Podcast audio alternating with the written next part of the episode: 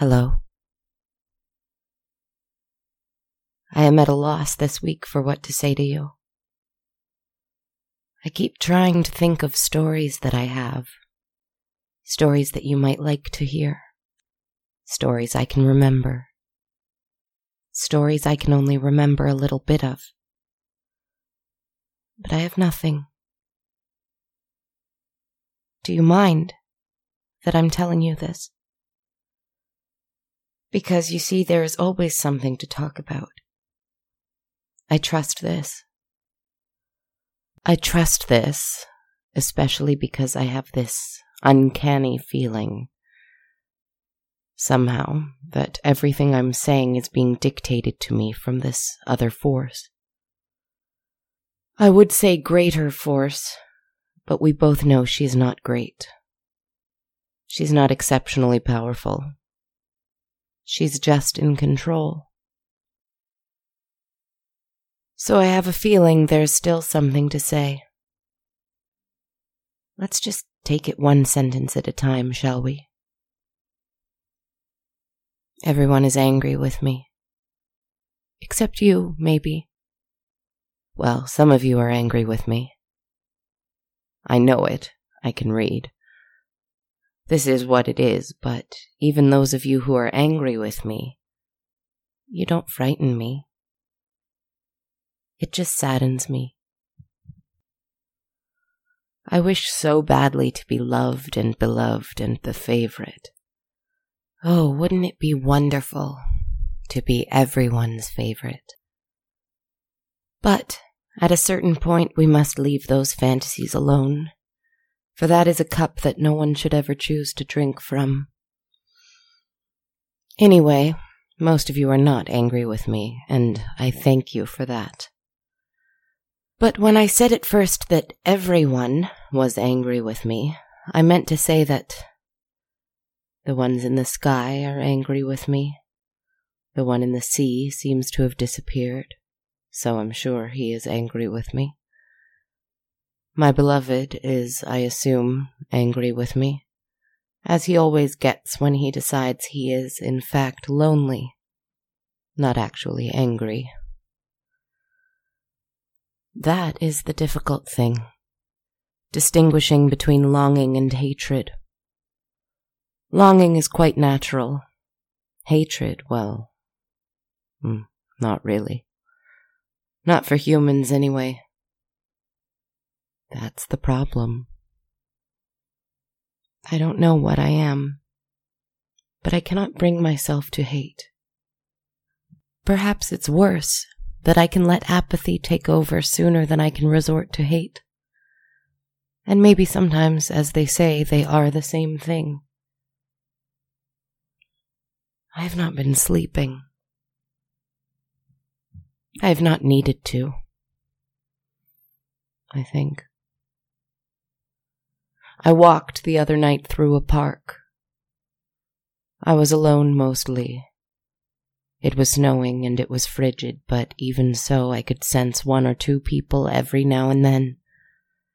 For I walked for hours and hours. What else is there to do with the night but to breathe it in? And I knew that these people I sensed were considering how difficult it would be to enact some kind of violence on me. These people were desperate and longing for something themselves. Most likely money or something they could sell. One glint of my gleaming black eyes and they stopped in their tracks. One flash of my sharp, pearly smile, and they ran. There are times when I am most grateful for my fearsome and awful beauty. One did not run, and I let them approach. Do you want to know what happened to them? No. I don't think you do. I'm not proud, but I'm not sorry. I am apathetic. I'm telling you this to frighten you and to remind you that I'm not one of you. Not always. Every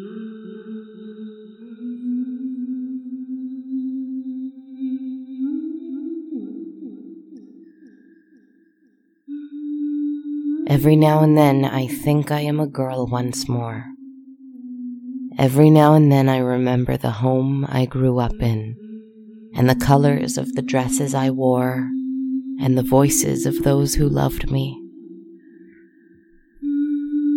But then I recall that I am now only this.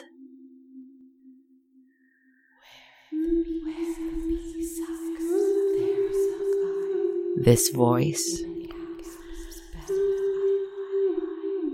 This face you have been lucky enough not to see so far. The trail of dead grass that follows behind me under every step I take with my bare feet in the summertime. I am only this.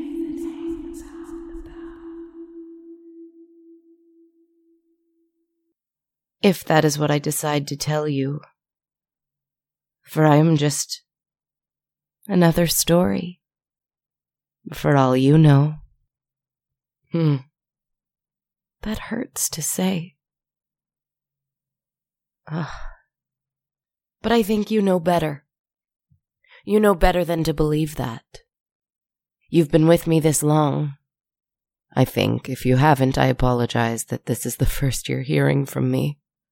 How dreadful. If you've been with me this long, then you know I am simply retreating back into myself because I am afraid. And I told you. I've told you many times to be afraid of me. But the fact is that I didn't kill that person in the park. This little troubled human who attacked me. I did not kill them, though the desire in me was strong, and though I wanted so desperately to feel that rush again of taking life into myself, so that I might feel alive again, if only for a little. The urge was strong, but I did not do it. I won't tell you what happened, but trust that I restrained myself that much. Because I don't know why. Just because. Anyway, I am afraid. I'm afraid because after someone attacked me and I retaliated, something caught my eye in a nearby bit of green in an otherwise white and snow covered pathway. Sitting there, stark against the green and brown patch of earth that somehow remained untouched by the winter, was a white feather. Too large to be from a pigeon or a gull or a city dwelling bird. Too white, also, and too clean. And the thing is, I don't know if it came from an enemy, or a friend, or from my own black wings, which have somehow sprouted one or two white feathers just here and there over the last few months. I don't want that. Oh, I don't want to be one of them. One of the ones who learns to shut out their impulses and their poetic longings and their sadnesses and their little pains and tiny victories against reality. I don't want to be one of the ones who fights against chaos and for order. I want always to be this thing I am now. Confused and chaotic and sad and joyful. Surely it is all a warning. Something is coming I say that a lot, don't I? I don't think it is another battle. I don't think it is punishment again. I think we're all tired of that. You and me alike, my friend. But it must be soon, for we only have ten episodes left, don't we? If only I had a story for tonight. I'm sorry. Forgive me. I only have myself to give you tonight. I'll be better, I'll try, but for now, I once heard a story about a little duck, misshapen and ugly, and cast out by the other little ducks. And that little duck grew up to become a beautiful swan. And I once heard the story of a young woman who was once lovely and full of life but who became a strange dark creature who could only take life to try and replace the one she lost. And just when everything seemed so hopeless and dark, she sprouted two beautiful, immense black wings so that she could fly into the moonlight and have light once more. And I once heard a story I don't know who told it to me. I don't know how I heard it. Perhaps it was whispered in my ear while I was staring at myself longingly in the mirror. Perhaps it was spoken quietly from within my mind while I lay, asleep yet not asleep, trying to remember what the moon looked like that night. Perhaps it was spoken to me in passing on a crowded city street as I bumped into one person after the next, each of them pretending not to know that I was a wolf among sheep. But once I heard a story. It was about a girl at a computer, writing and writing, despite the fact that half of herself was far away among the clouds, and the other half was glued to a chair and a screen and despite the fact that a terrible dark presence stood on her balcony, looking in on her, she still sat. And despite the fact that the world around her was crumbling and burning and freezing over and cracking into tiny pieces, she sat there still. This is a story about her. And how, as she sat there, her words coming out one after another. The screen suddenly went black. Hello, little one. It's been a long time since we've been this close, hasn't it? Don't be afraid. I won't hurt you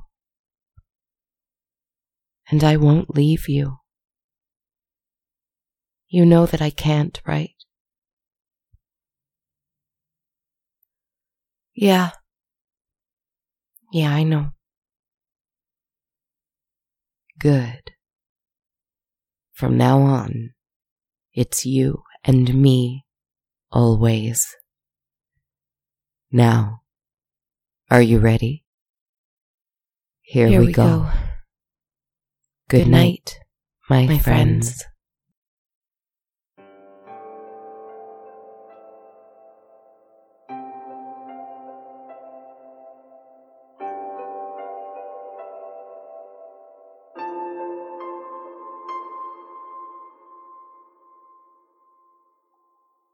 Yeah.